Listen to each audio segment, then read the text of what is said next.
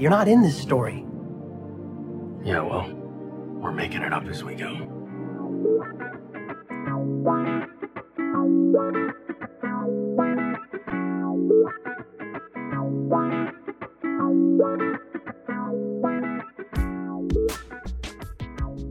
Hello and welcome to Making It Up As We Go, a Destiel fan fiction anthology podcast. I'm your host and reader, Nerdy Nerdenstein. The story is ours now. You can't have it back. Please be warned that the stories featured can and will contain explicit sexual content and is not intended for young audiences.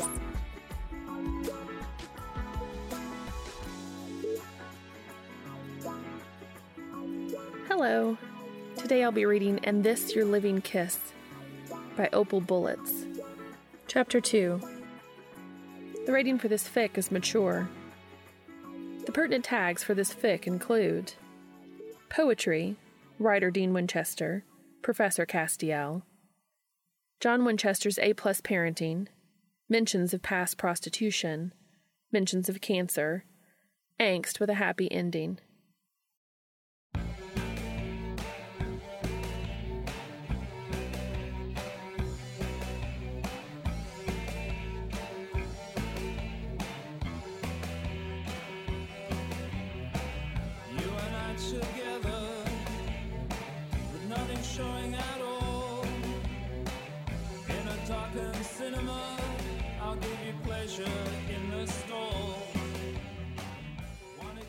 Chapter 2 Juvenilia. Dean thought about it. He watched signing time videos with Jack, who each day was becoming more and more of a hilarious little dude. He learned how to make the perfect Irish coffee from Eileen, whose whiskey knowledge probably rivaled Bobby's. He took Baby out for frequent drives, getting a feel for the town and the terrain. He hung out with Sam and couldn't believe how much it hurt to realize how little boyishness he had left in him, the roundness in his face now in clean adult lines. Dean basked in his presence, starved for it after years of growing up in each other's pockets. Then long years stretched painful without him. Relearning his brother was like worrying a wound he never knew he had. In night, lying in bed, sleep far away, he considered texting Charlie for advice. Didn't. And what kind of life did he lead now that he couldn't even bring himself to talk to his best friend?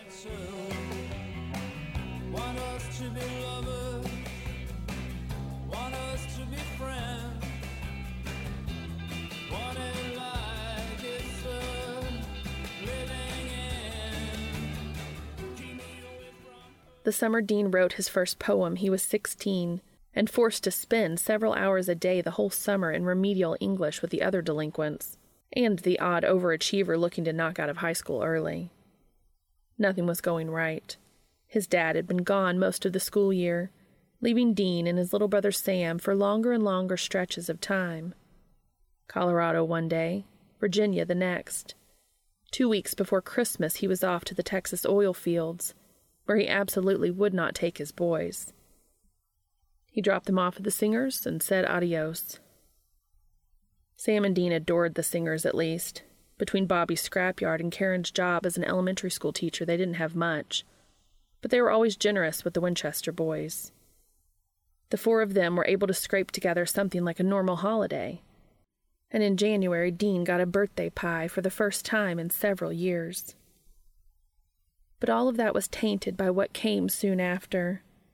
Karen's doctor informed them her cancer, the very thing that had prevented her from having her own children, had returned. Chemo needed to start up again right away. Dean stepped up at the scrapyard, doing what he could so Bobby could spend more of his time supporting Karen.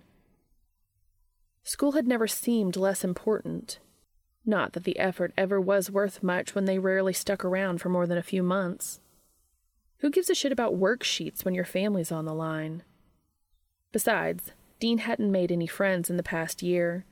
The weird kid with holes in his pants and soles peeling from his shoes, who hadn't hit his growth spurt, drowning in the leather jacket whose shoulders were far too broad. Sometimes, when he stuck his nose in the collar and breathed deep, he could catch a hint of his dad's aftershave. In short, he was lucky that English was the only class he failed. He might not have even bothered with summer school, might have dropped out altogether if Sam and Bobby hadn't gotten on his ass, or if he hadn't seen the devastated look on Karen's face. Like it was worse news than her own diagnosis, or like his failure as a student was hers as a teacher. So he scrubbed his face that first morning, put on a ratty band t shirt and worn jeans, hopped into the clunker of a car Bobby had helped him fix up, and strolled in a little before 8 a.m. to find a teacher he didn't recognize from the past school year. She smiled at him and said an even, Good morning. And that's how Dean met Missouri Moseley. He wasn't fooled by that smile, though, and was resigned as he hunkered down at the back of the room, because Dean knew the type. Her eyes were sharp behind that smile, and when the bell rang, and she stood up to introduce herself as Dr. Moseley, a silent sigh rippled through the room, because the other schmucks knew as well as Dean that in the case of this teacher, this class was going to be no summer school skate. What are you doing back slumming it with us, Moseley? called one of the kids, Chrissy, Dean thought. He was pretty sure she had a deadbeat dad problem like he and Sam did. Aren't you over at USD now or something? It might surprise you to know, Miss Chambers, that the university also takes a break during the summer, Dr. Moseley responded dryly. And I thought I'd come see how y'all were doing. After the half sarcastic chorus of awls she got in response, Dean realized that all over again he was the odd one out, because she was clearly a former teacher and they all knew who she was. Perfect. As if she could read his thoughts, Dr. Moseley set her gaze on him. I thought I had a couple of new names on my roster. You must be Dean Winchester. Yep, Dean, that's me, he said, flashing a cocky smile to cover his blush. Thankfully, the only people in the class concerned with what others thought of them were the goody two shoes type, and so he heard none of the insults he had gotten used to hearing over the past year. A droop shouldered girl with lank red hair didn't even bother looking up. And you must be Celeste? asked the teacher. Charlie, the redhead corrected immediately, jumping on the end of the question. Charlie, then. It's good to meet you both. Now I'm going to tell you a little bit how I'm going to run this class. Every morning, you'll spend a half an hour at the beginning of class writing in your notebooks. A loud groan went up among the students. About what? someone grumbled. Whatever you like, she said. I don't care. Write about the movie you watched last night, or the video game you're playing, or what you saw on your walk to school this morning. Or you can talk about your hopes and dreams, your worries. I'm happy to read anything you have to say. Wait, complained another kid. You're actually going to read it? She raised her eyebrows and fixed him with a stare. Yes, I am. How else do you expect me to know you did the work? Sounds like some stupid college assignment to me, said Chrissy. Some of us aren't college material. Speak for yourself, snapped Josephine. Definitely one of the ones getting her credits out of the way early then. Dr. Moseley held up a hand.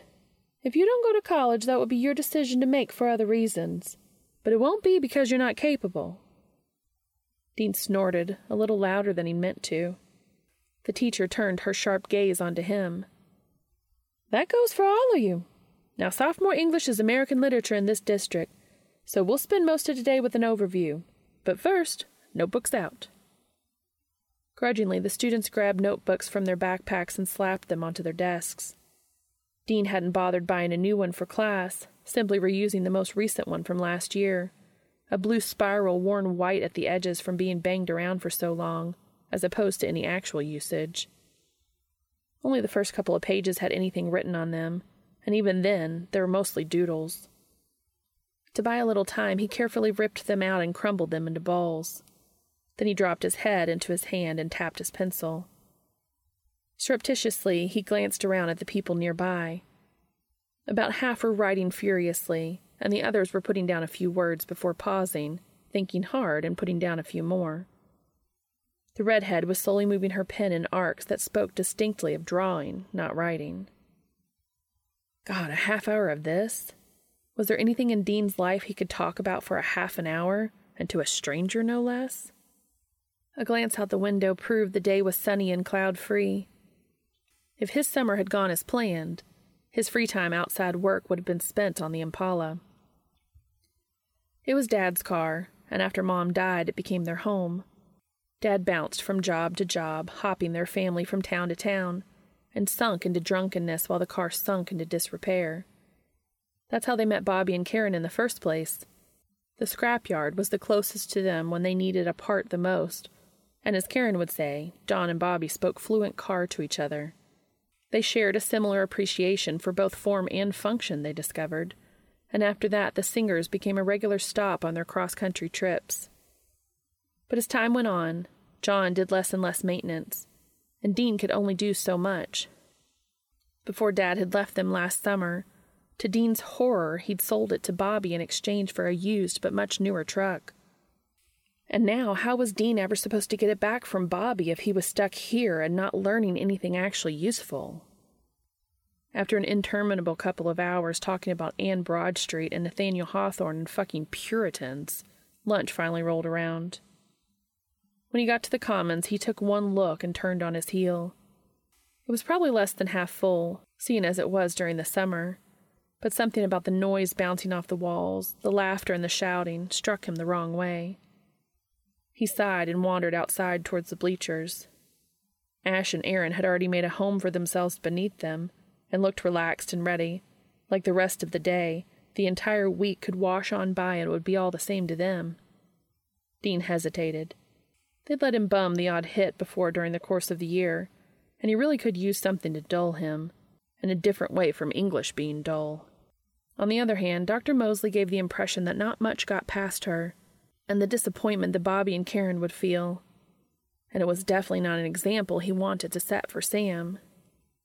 He stood in the bleacher's shadows, warring with himself until he noticed Charlie sitting on top of them, looking even more hunched over, if that was possible.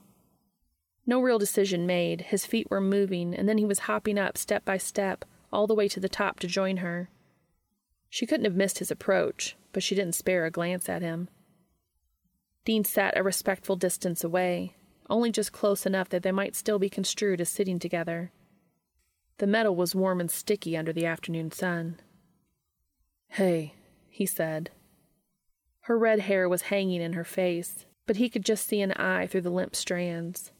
Apparently, coming to the conclusion he meant no harm, she answered, Hey, but nothing else. Dean shrugged and dug into his ratty old backpack for the sandwich he'd made himself that morning. Ham and cheese, nothing fancy. He heard a crunch and looked over at Charlie. She was eating Oreos, but from one of those small packs with just a few cookies they sell at checkouts and gas stations. He knew from sorry experience that between the Oreos and the 20 ounce Mountain Dew sitting at her feet, She'd have energy for an hour, then crash. No way that was going to see her through the rest of the day in good shape. She was nibbling instead of taking real bites, too, making them last. Dean looked down at his sandwich, lumpy and squished, but far more filling. Man, I should have brought dessert. I'll trade you half my sandwich for half your cookies. Sammy liked his sandwiches cut diagonally, and so Dean had done the same to his own that morning without thinking, and now he was grateful.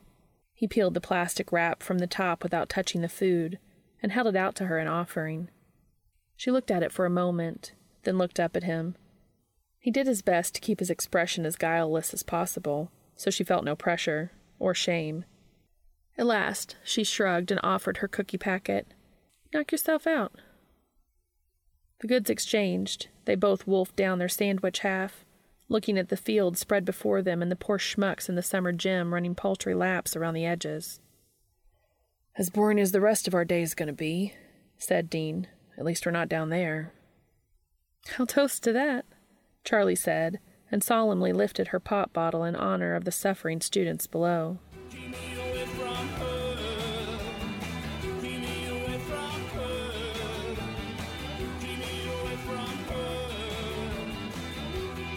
The summer tripped along. In class, they slogged through the half hour of writing every day, then trudged through the discussions of the Scarlet Letter and Moby Dick. Dean and Charlie hadn't quite become friends, but had reached an amiable understanding in which half her small gas station fare was traded for half of Dean's sandwich or leftovers. And if Dean was being more generous in his food, he packed himself well. No one had to know. It wasn't until Dr. Moseley assigned Jack Kerouac's On the Road that he paid a little more attention in class. Ostensibly, he and Sam were named after their maternal grandparents, but the much thumbed through copy of the novel with Mary Campbell's name written in the upper corner of the title page proved that his mother had a fondness for the name Dean, regardless of her mother Deanna. He hadn't read it for some years. Something always held him back. Whether it was self preservation or fear, he didn't rightly know. He considered not reading it now either, but there was really nowhere to hide in a summer school class with Missouri Moseley. In the end, he didn't bother grabbing the school provided copy, instead, unearthing his mother's book from the small box in the corner of the room Sam and Dean shared at the Singers. He'd only gotten as far as the first page, though. Seeing his mother's name written in a messy hand, had she been Dean's age at the time? Overwhelmed him as swiftly and powerfully as a summer storm. He shoved the book in his backpack and figured he could get away with one day's ignorance. The next morning, it was the opinions vacillating between dislike and indifference that finally tipped the scales. It made him angry to hear them talk that way about his mother's treasured book, and even angrier that he didn't know what to say to prove them wrong. At lunch break, he finished off the handful of Cheetos that were Charlie's contribution to his meal, licked his fingers scrupulously clean, and reached into his bag for the book. He sighed, tracing the edges of his decades old edition, black with blocky white text and a small square of an abstract cityscape of reds and blues. The edges were all worn white, the pages brown and dog eared. It didn't have a school stamp, so he wondered if she had bought it herself, maybe used, maybe hidden from her parents.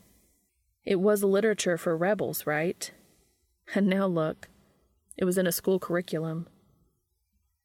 Where's that copy from? asked Charlie. Dean looked up in surprise. They did such a good job of minding their own business, rarely talking more than it took to exchange food and complain about homework, that Dean hadn't really expected to be noticed. Now her light eyes were bright with interest in her thin face, and no hint of ridicule. He couldn't bring himself to brush her off. Dean bit his lip. It was my mom's. Her favorite. Oh, she said, her eyes going wide for a moment before she looked down at the gym kids playing a surprisingly intense round of kickball in the summer heat. Their shouts seemed far away. When she glanced back at Dean, she gave him half a smile. My mom's favorite book was The Hobbit. Past tense, too. He smiled back at her, small, and they shared a moment of understanding. Dean cleared his throat. The Hobbit, that was written by the same guy as Lord of the Rings, right? J.R.R. Tolkien, she answered brightly. You haven't read it? Nah, he shrugged. I keep meaning to because Led Zeppelin references it a lot, but it's pretty long. The Hobbit is shorter and it takes place first, so so if you start there, maybe you'll like it? Could be. And I don't know a lot about Led Zeppelin, though you wear a lot of shirts for them, so you must really like them. Dean had the sneaking suspicion that when Charlie felt comfortable, she was a bit of a talker. It was kind of fun hearing her open up. Yeah, they're awesome. You should track down their albums sometime. I will, she said.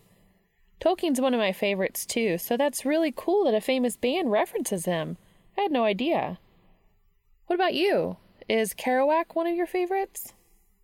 Dean looked back at his worn copy of On the Road, so long untouched, and the thought of the snide comments of their classmates. He shrugged and braced himself for prying questions. Instead of pestering him, though, Charlie dug through her threadbare satchel for her school issued copy. I haven't started it yet because I read some things people have said about Kerouac, but if your mom loved it, must be worth reading, right? Since we're both behind, want to keep track and help each other catch up? All of a sudden, Dean was overcome by a wave of immense gratitude for Charlie. They barely knew each other, but her empathy and kindness about this little thing, that from the outside must look so trivial, it gave him the final push he needed not having to go it alone. He swallowed the swell of emotion. Oh, okay. Her smile widened, and for the first time Dean saw she was capable of being sunny. Cool. Shall we? They opened their book covers together and fell into a companionable silence as they jumped headfirst into Jack Kerouac's untamed prose. with your on the patchwork quilt.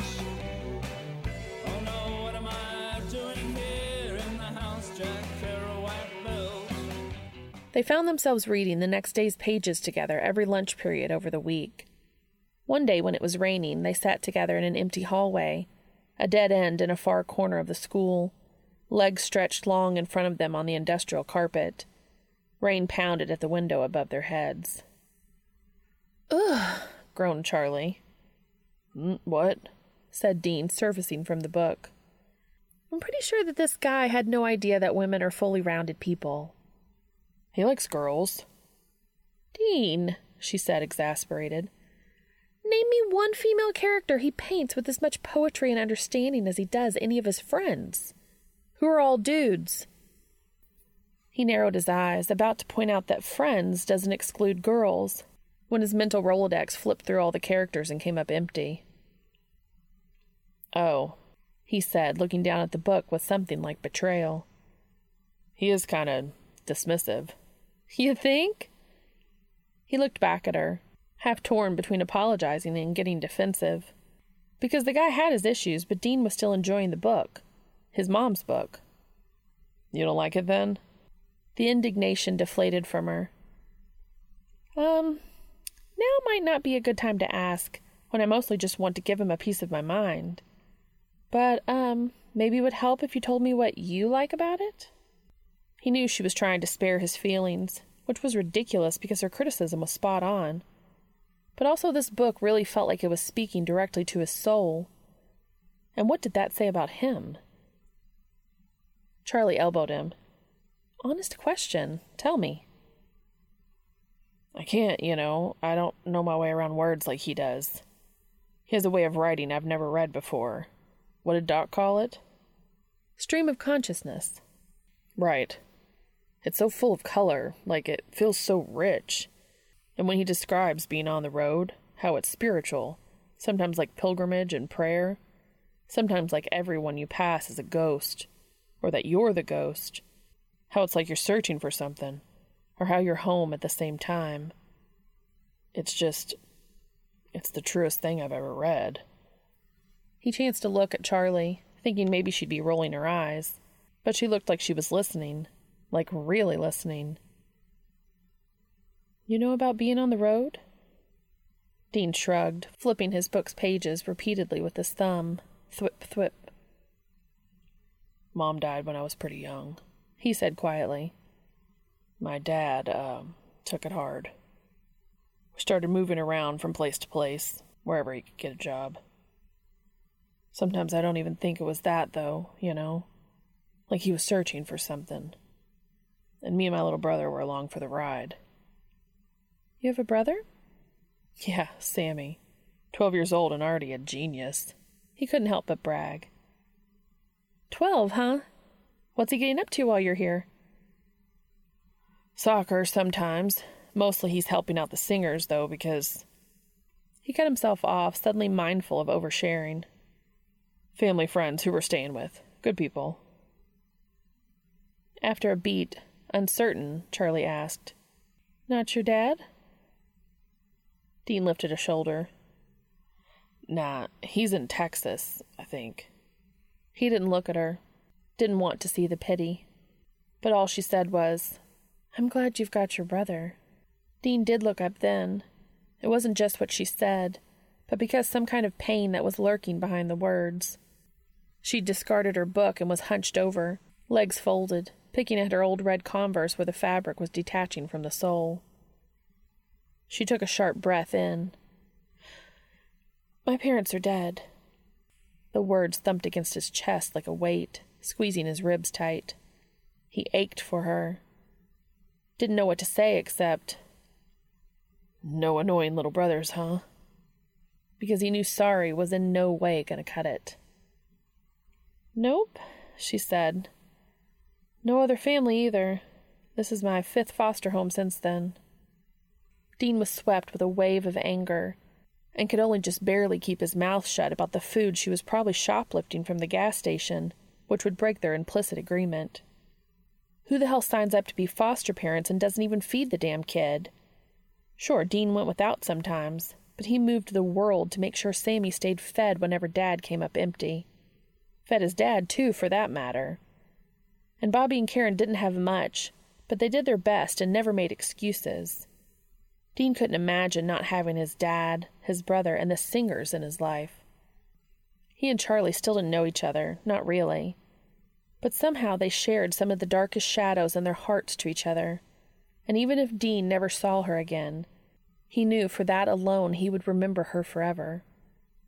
Since he didn't have the words, not to express all the anger or the wonder or the permanent little spot she just won herself in his heart, and there was no way to comfort a grieving child aside from just being there. He took out the last container in his backpack, which he'd been saving himself as a reward for getting through another week of summer school. Do you, um. Charlie hurriedly wiped away a tear. Dean dutifully ignored it. Karen made this. Mrs. Singer, who we're living with. Never lasts long in our house, so I saved a piece before it disappeared. You like apple pie? A tentative smile stretched the corners of her mouth ever so slightly. Yeah. Awesome, he said, and dug through his bag again.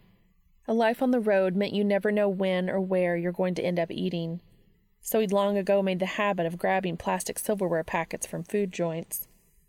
He handed one to Charlie and opened another for himself. Without another word, they cracked open the old Tupperware, and Charlie ate half of Dean's pie without knowing what it cost him. Though he hoped that, maybe, she got the gist. There's white magic and bad rock and roll. Your friend there says he's the gatekeeper to my soul. The next week, they finished the book, and Dr. Moseley led the wrap up discussion. She wasn't like any other teacher Dean had ever met, in that she never stood there and told you how to interpret something, that there was one correct way to read something, and that was it.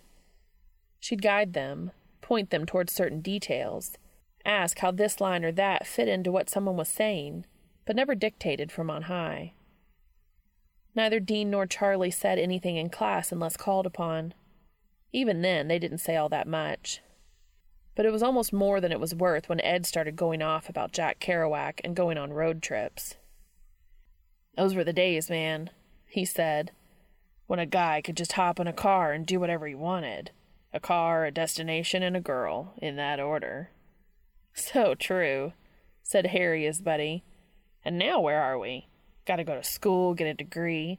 But someone expresses himself, paints a few di- penises on the bathroom wall, and suddenly I'm the bad guy? Is that really all there was to it? Dean wondered. Nothing of the journey, just delinquency? He'd had his fair share of teachers and principals looking down their noses at him. When they saw his ill fitting clothes, his leather jacket, his rock shirts, his cocky smile. Is this funhouse mirror version Ed and Harry described all they saw? Is that all the world would ever see of him? The class tittered, most in agreement, only a couple people quiet, bored out of their minds. He swallowed and looked down at his book, his mother's well worn copy, and wondered if it was a lie, if he'd just misunderstood, or even if he'd completely misremembered his own mother. You're wrong, said Charlie. Dean snapped his head up, and so did everyone else at the command in her voice. She, who'd only ever mumbled answers when called upon. Ed and Harry looked at each other and scoffed. What do you know about it? they asked. I've read the whole book, for one, she retorted. And if you'd maybe paid attention instead of reading it to justify the way you guys strut around, then yeah, he's got mommy issues out the wazoo and has zero idea how to treat women like human beings. But he's not really the worst we've read in this class, you know. He's treating this as a. She peeked at Dean spiritual journey, To better himself, better understand himself. The entire thing is framed as a secular pilgrimage, not to mention the frank aftermath of the worst aspects of the lifestyle and Dean's inability to even talk at the end. I mean, do you really think that's a ringing endorsement for dick drawing? Language, Charlie. Sorry, Dr. Moseley, she said, but not at all meekly. I'm just saying that the book is a journey about making some honest sense of life, looking for meaning outside your own little world. Maybe you should try it. Ed and Harry sneered, but in a way that couldn't quite hide the fact they were uncomfortable and didn't have a comeback. After a moment of silence, Dr. Moseley said, That's an impassioned response. Can you share a passage to support your position? Unfazed by the request, Charlie glanced at her notes and called out a page as if as if she'd been looking for all those things Dean had told her about. Like she'd remembered what he'd said about ghosts and pilgrims, and even though she didn't like the book, she put the effort in. For his sake and just now defending him in class, though she usually said nothing. It was so long since he'd bothered making friends, but maybe he'd gone and made a friend without knowing it. When the final bell rang and everyone leapt from their chairs without so much as a glance at their teacher, and usually Dean would be right with them, he dawdled because Charlie did. She shoved her many pens into her thread worn bag covered in the type of patches you get from gumball machines in restaurant lobbies for a quarter. Dean walked casually out the door, hands in pockets, and leaned on the lockers across the hall. Through the door, he saw Dr. Moseley look up from her desk to smile at Charlie. You made some great points today, she said. Don't be afraid to speak up a little more, hmm? Charlie ducked her head, lanky hair hiding her blush. Thanks, she mumbled, but still had a pleased air about her as she left the room. Hey, Dean said. She stopped and raised her eyebrows in question. He nodded his head down the hallway. She shrugged in agreement, and they walked to the exit together. The post summer school rush was already almost dispersed, and by the time they reached the sidewalk outside, there were only a few groups of kids scattered across the parking lot, straddling bikes and circled around the trunks of people's cars. Well, said Charlie, who walked home. See you next week. Yeah, um, unless. She raised her eyebrows. He screwed up his courage. It would all be so much easier if he just wanted to kiss her, but it wasn't like that. He didn't want to pull her into the science closet and make out. He just wanted a friend. Why was that so hard? Why did it feel so much more vulnerable? Thank you for what you said in there. Those assholes deserved it. You should have heard the way they were arguing about Maggie earlier. It was gross. I bet. He buried his hands in his pockets again and looked across the parking lot, unseeing. Look, um, I'm making dinner tonight. Spaghetti and meatballs, if you're interested. She immediately looked stricken, like she was battling how to let him down easy. He saved her the trouble, trying to squash the hurt rising up inside him.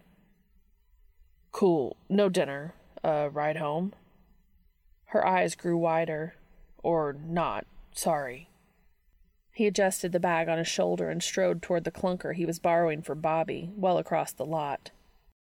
You're so fucking stupid. Dean, wait! Charlie jogged up and grabbed his elbow. He stopped and let her turn him around. I like you, but just as a friend, okay? Yeah, Charlie, that's cool. No, I mean, there's no chance I'll be changing my mind. Okay. She heaved an irritated sigh and squared her shoulders, fire sparking in her eyes. I'm a lesbian. Uh, Dean said. His experience with gay people didn't really go past an odd couple here or there late night at a diner or that one time he snuck into a bar without realizing it was a drag performance night. No one had ever come out to him before. Was there a protocol? Congratulations. Oh, she said, hackles lowering. Thanks. Then a light bulb went off. Oh, God, you weren't even asking me out. Oh, he echoed, their exchange suddenly making a lot more sense. Nope, I just thought maybe you wanted to hang out since it's a weekend. You could meet the singers and my little brother. I think you'd like him. I'm sure I will. Sorry, I just.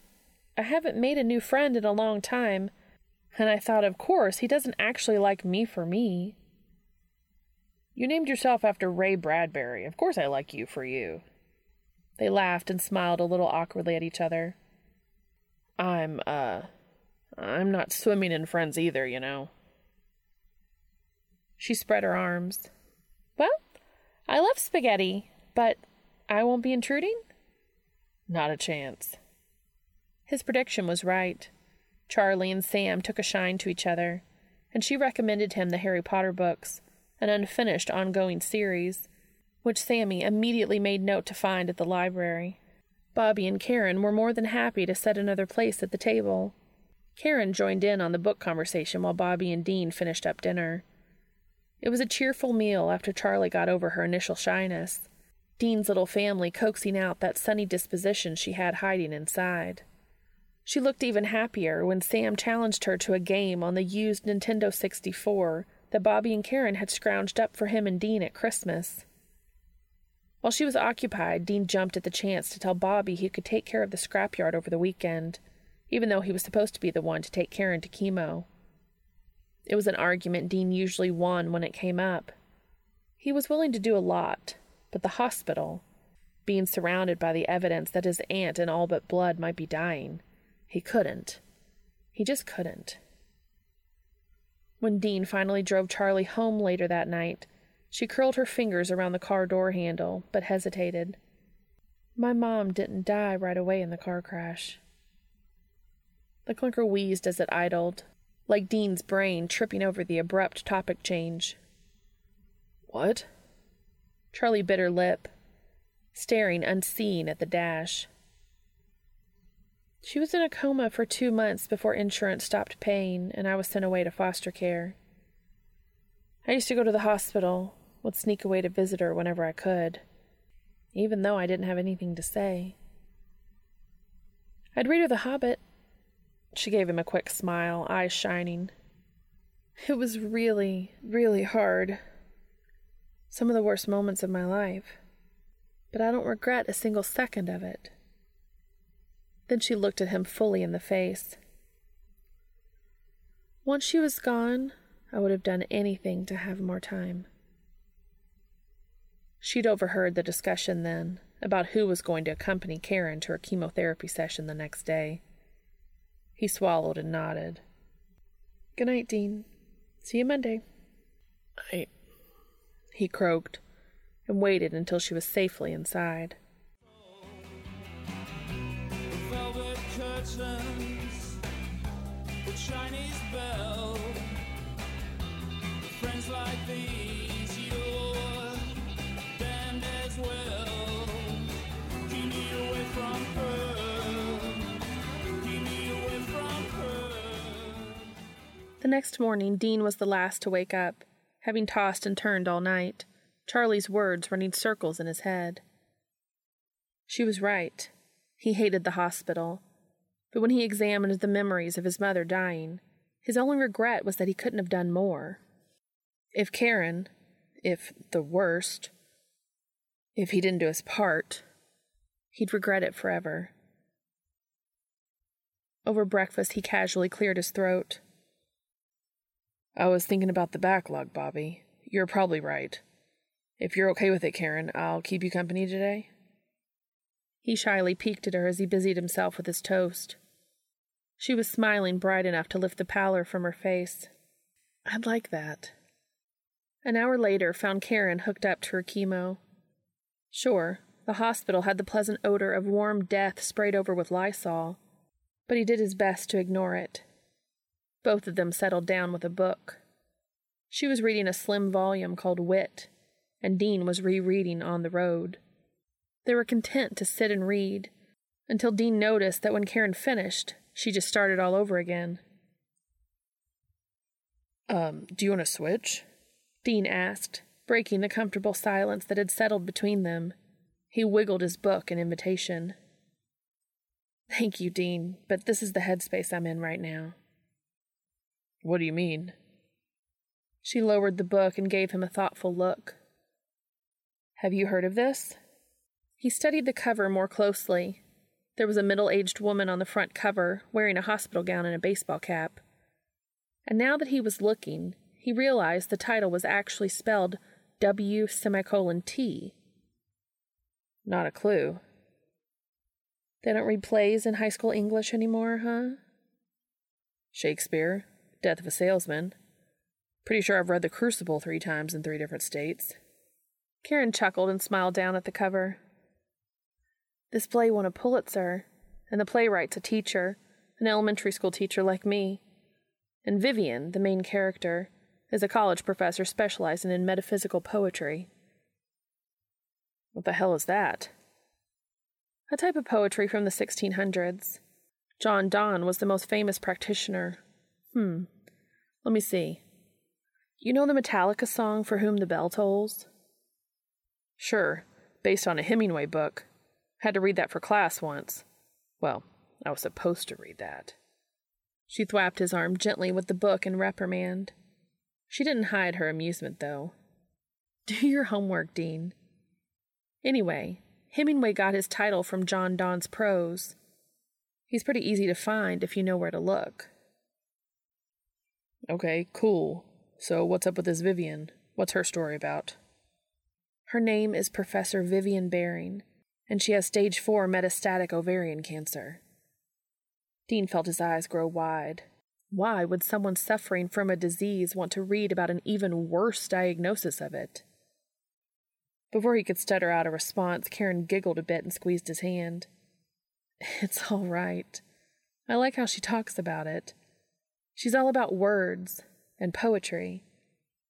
The story is about the interplay between science and art, words that keep the uninitiated at bay, and the use of poetry as philosophy. The centerpiece is a poem by John Donne, Death Be Not Proud. Do you know it? Must have missed that between Florida and Oregon. She smiled at his humor, then leaned toward him, holding out the certain page of the book. Dean scooched over, and they put their heads together. She pointed to the poem. Death be not proud, though some have called thee mighty and dreadful, for thou art not so. For those whom thou thinkest thou dost overthrow, die not, poor death, nor yet canst thou kill me. From rest and sleep, which but thy pictures be, much pleasure, then from thee much more must flow. And soonest our best men with thee do go, rest of their bones and souls' delivery. Thou art slave to fate, chance, kings, and desperate men, and dost with poison, war, and sickness dwell, and poppy or charms can make us sleep as well. And better than thy stroke, why swellest thou then? One short sleep past, we wake eternally, and death shall be no more. Death, thou shalt die. What do you get from it? Karen asked. Dean shrugged, but almost like a vision, he saw Dr. Moseley's unimpressed face. The way she knew you could do better. The way she made it safe to think out loud and talk about things. Besides, Karen was the one who was actually sick. Dean could give her the courtesy of thinking about the nature of death with her. He leaned back in and reread it. I mean, saying that death will die sounds like religious eternal life stuff. Seems pretty confident.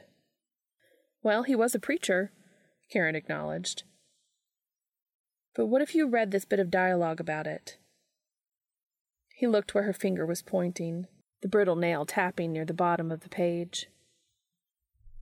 Nothing but a breath, a comma, separates life from life everlasting. It is very simple, really. With the original punctuation restored, death is no longer something to act out on a stage with exclamation points. It's a comma, a pause. This way, the uncompromising way, One learns something from this poem, wouldn't you say? Life, death, soul, God, past, present. Not insuperable barriers, not semicolons, just a comma. Dean blinked. Never really thought of punctuation as being important before. Of course it is. Writing is about communicating your idea, isn't it?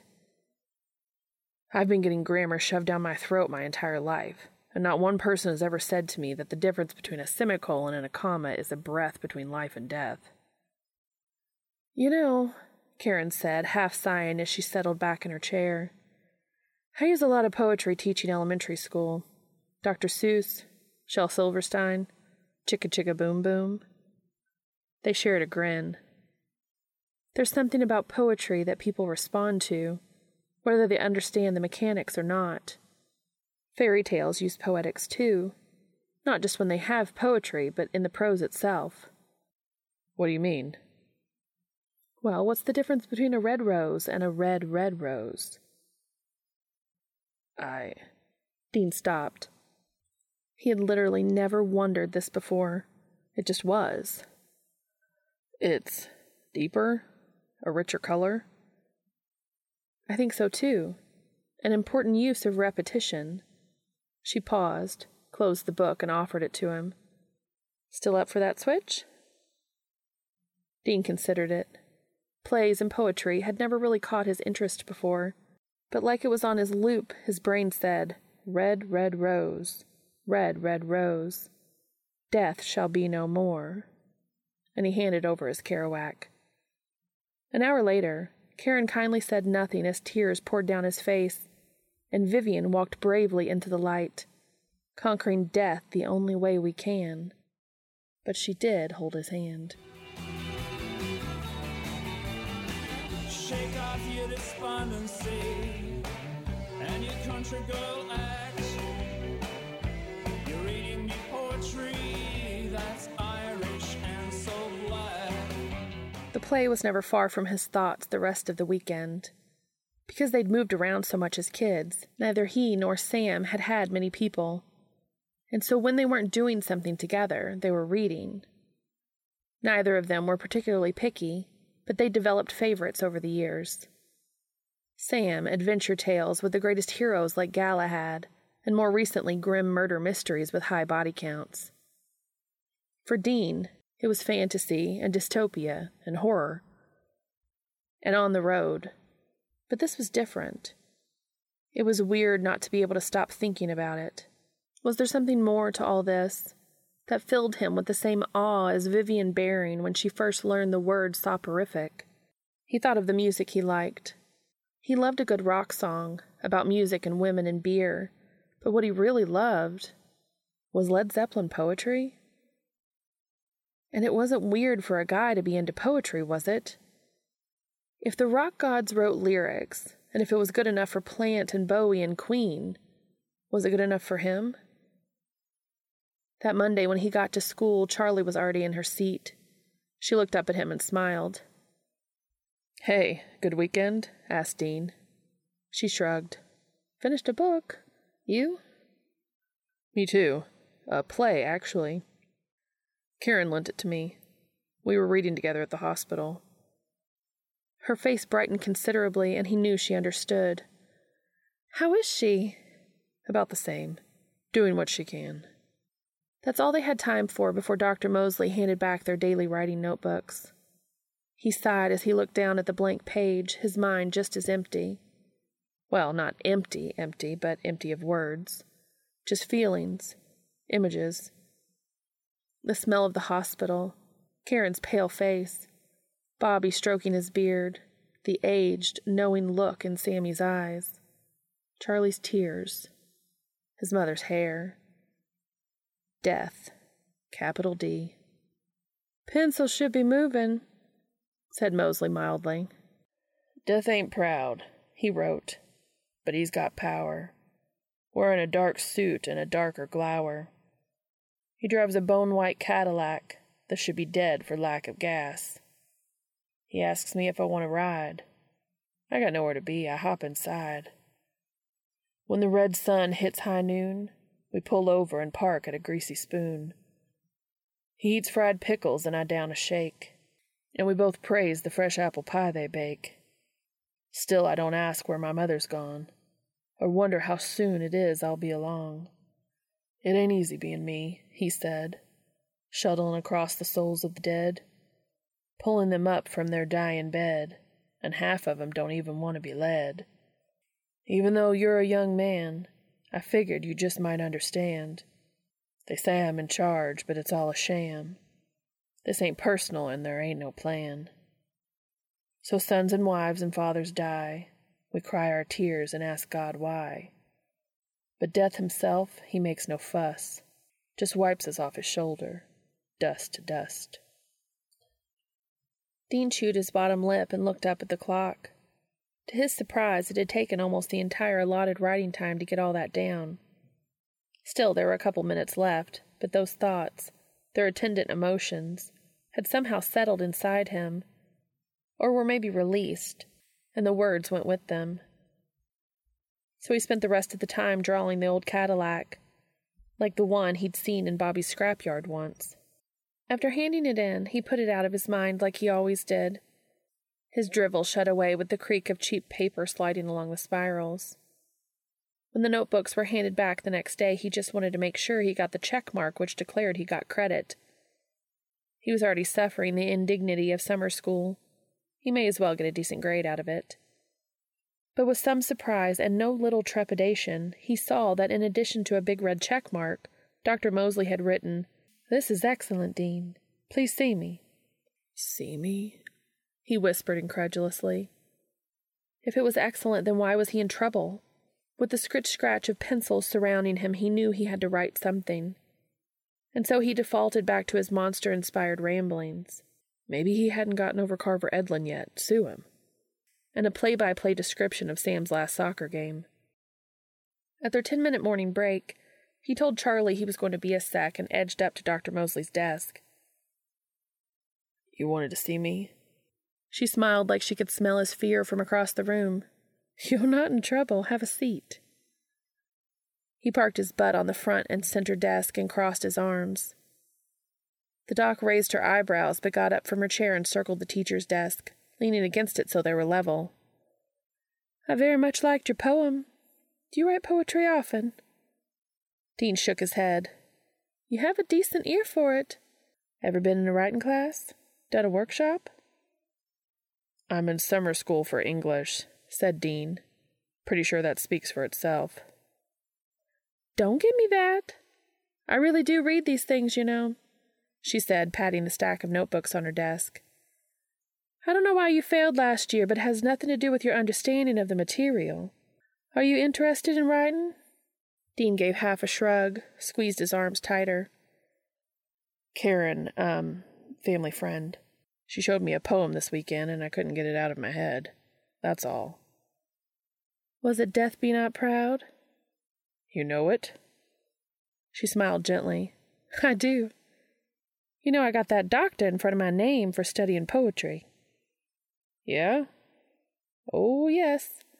So know that when I tell you your poem is good, I do have a credential or two to back it up. Dean snorted. You can't possibly think that I'm anywhere as good as Shakespeare or whoever. You want honesty? He nodded. All right, then.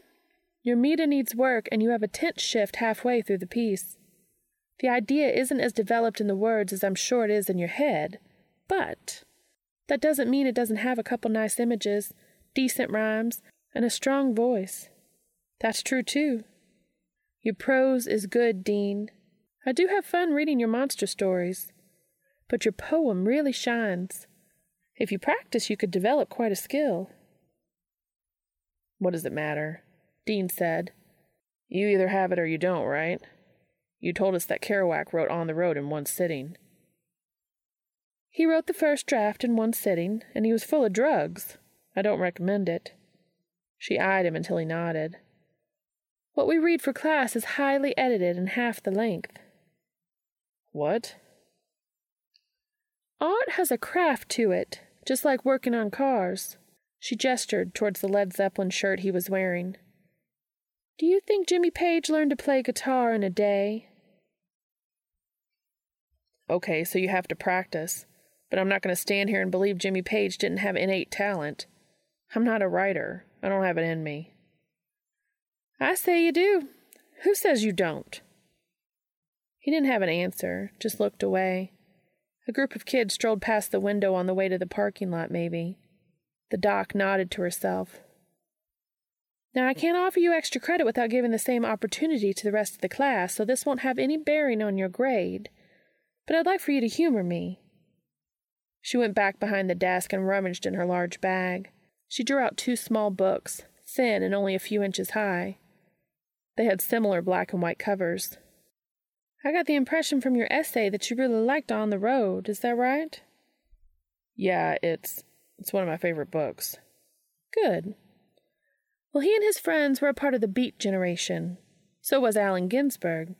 Remember how Sal Paradise in the book was a stand in for Kerouac himself, and Dean Moriarty was really his best friend Neal Cassady?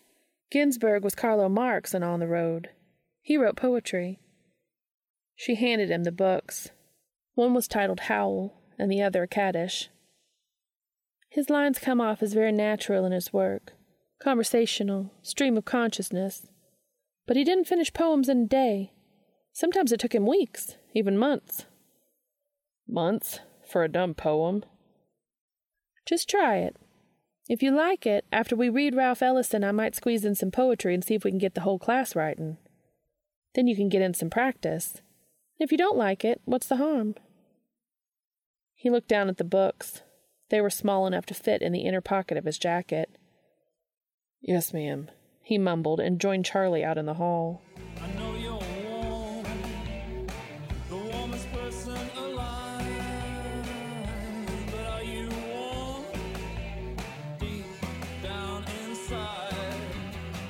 he hadn't known it then, but with the power of hindsight, Dean realized that at that moment, Missouri Moseley had chosen to see him, just as Mr. Wyatt had chosen to see Sam.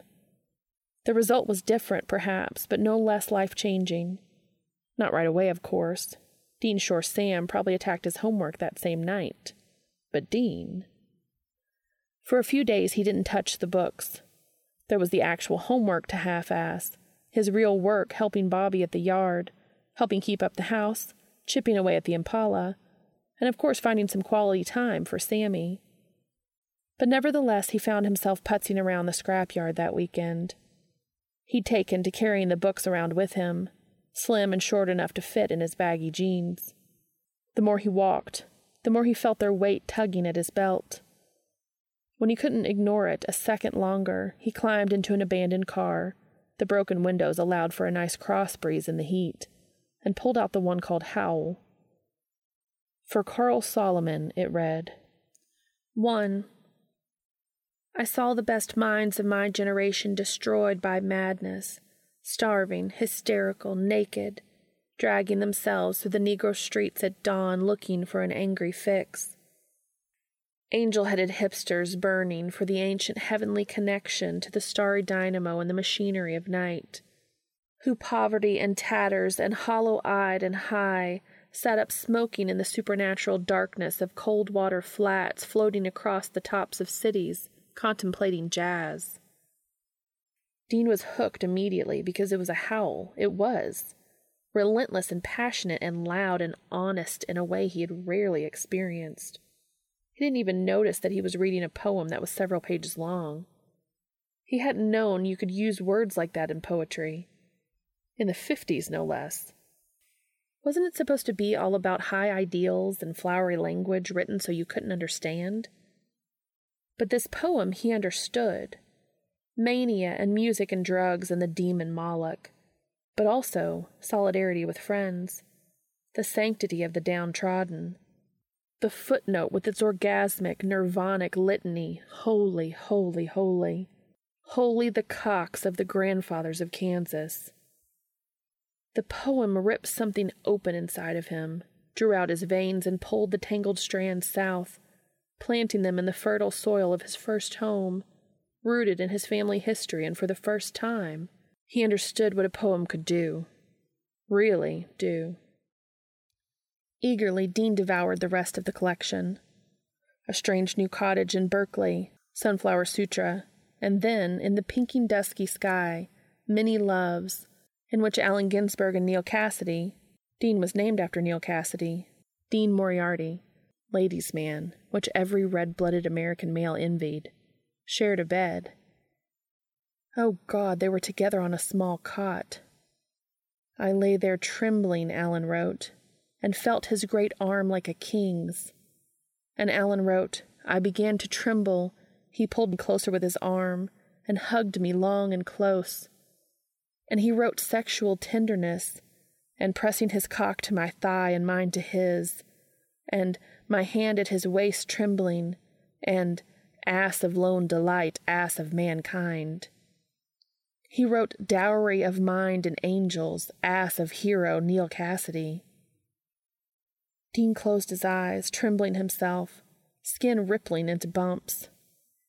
Hero and brother and boy of my dreams. He'd never come across anything in which a man described another man like that. Was it possible? Could men really be more to each other than harsh, impersonal touches in hidden alleys and dirty pool hall bathrooms? All he'd witnessed in his years of travel, and sneaking around places he shouldn't have been while his dad drunk himself into a stupor. And was it all right that sometimes, even though Dean really liked girls, he felt that sometimes he felt like how Allen must have felt when he wrote this poem? Did the real Neal Cassady like women and men both? Was Dean really not alone? He reread the poem, mouthed the words, tasted them, until the South Dakota summer sun disappeared behind the horizon of rusting cars, and he was called inside for dinner.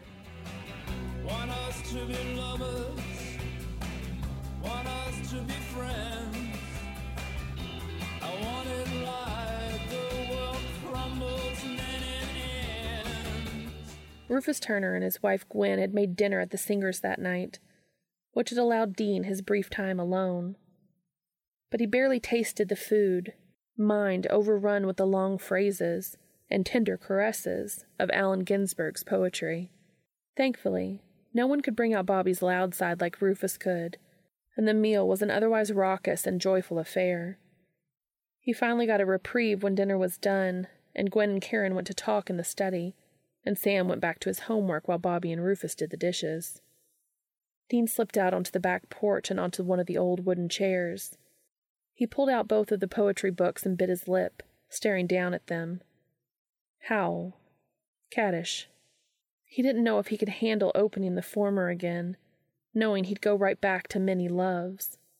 But he wasn't quite brave enough to open the latter either. What new unspoken truths would this one speak into being? The back door creaked open and Dean jumped, but wasn't quick enough to hide the books.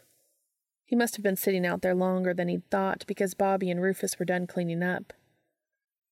Kaddish, Rufus noticed. A goy like you even know what that means? Uh, nope, Dean admitted. Rufus settled down in the chair next to Dean and Bobby in the one next to that, both with beers in their hands. It's like a Jewish prayer praising God, said Rufus, Though in that case, he nodded towards the book, it's specifically about praying in mourning. Dean's eyes went wide. You know Allen Ginsberg? You hear that, Bobby? Do I know Allen Ginsberg? He muttered into his beer before taking a swig. Bobby chuckled. He's a pretty famous poet, Dean. A famous Jewish poet, Rufus corrected. Though he owed a lot to black artists, jazz musicians, Langston Hughes. Who's Langston Hughes? asked Dean. Boy, you're talking to me about knowing Allen Ginsberg and you've never heard of Langston Hughes, one of the greatest poets this country ever produced? Harlem Renaissance? Nothing? Dean shrugged. Bobby, you got Hughes in your collection? I've got him, said Bobby. Good, said Rufus. If you're going to read Ginsberg, you better read Hughes. Yes, sir, said Dean. While you're at it, said Bobby, waving away a mosquito, you should read some haiku. Uh, said Dean, who didn't have a single clue what those silly short poems they made you write in elementary school had to do with the very long lines of Allen Ginsberg. Why? Eastern poetics had a big influence on Ginsberg. He even did his own English versions of some of the Japanese masters, like Matsuo Basho. Bobby cleared his throat, spoke a few words in Japanese, and then recited gruffly The old pond. The frog jumped in. Kerplunk. Dean sat stupefied. Crickets chirped out among the heaps of old cars. Rufus roared with laughter, slapping his knee. Poem by a great master. It loses something in translation. You wouldn't know real culture if it bit you in the ass, said Rufus. It's not just the words of the haiku, Bobby groused, but the idea behind it, the stillness and the sudden breaking of it. And the argument was up and running. Dean wondered at it. Two grumpy old men in South Dakota, flannel wearing, gun toting, red meat loving, neither of whom went to college, bickering about what constituted good poetry. Did everybody read poetry? Was this some secret that Dean had until now been ignorant of? If Ginsberg could write it, and Bobby and Rufus read it, and Dr. Moseley insists that Dean give it a chance, maybe he should listen to what they had to say. At least for tonight.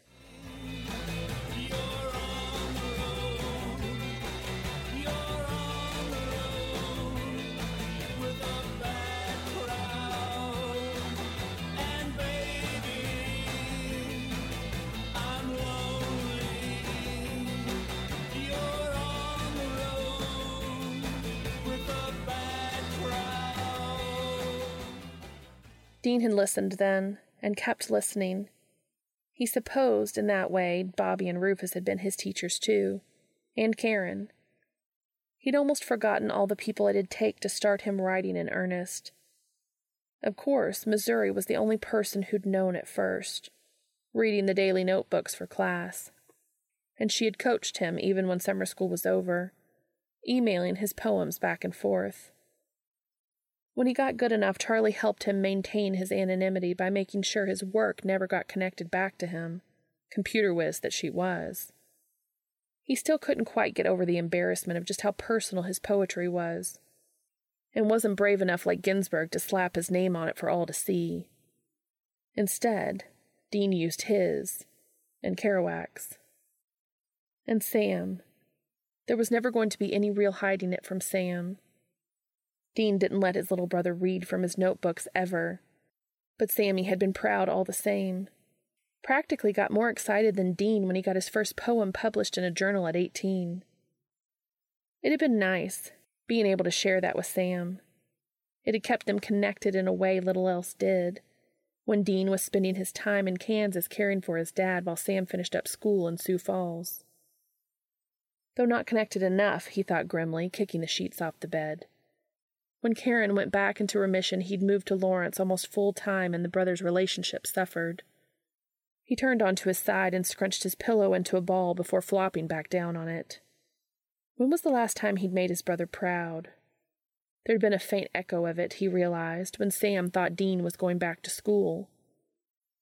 Eventually, that thought faded away too, leaving nothing but the bare, unvarnished truth, as only a poet could know it that rediscovering poetry had been his goal in coming here all along.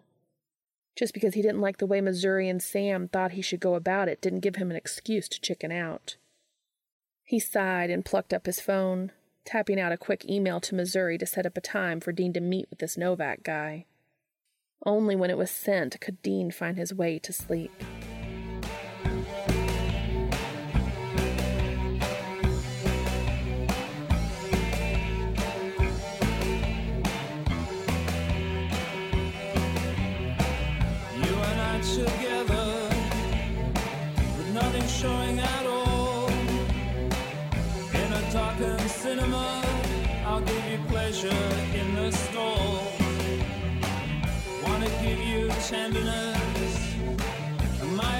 Affection too. If it's through clenched teeth, that's what you've driven. Want us to be lovers, want us to be friends.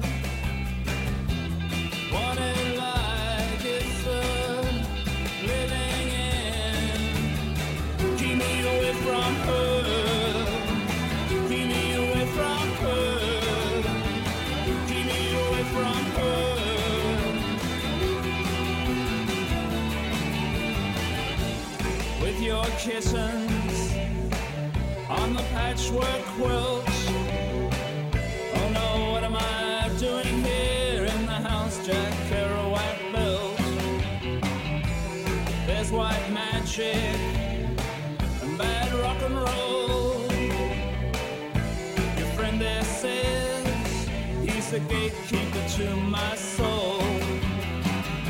The velvet curtains, Chinese bell. Friends like these, you're damned as well. Keep me away from her. Keep me away from her. Keep me away from her.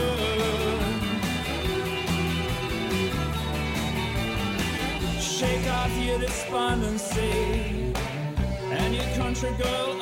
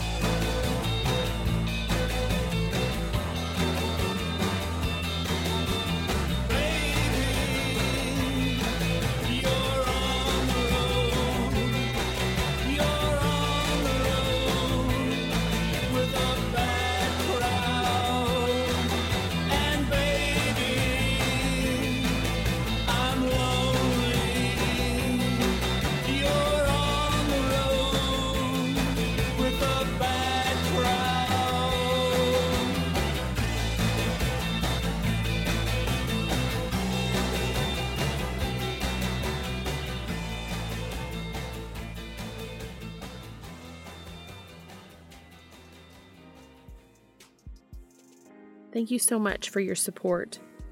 I can be contacted on Twitter, Tumblr, or at makingitupaswegopod at gmail.com.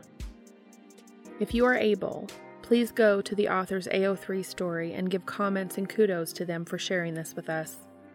The link is in the show notes. This will also be posted on AO3 as a podfic under my username, and the link will be in the show notes as well. As always, thank you so much for listening.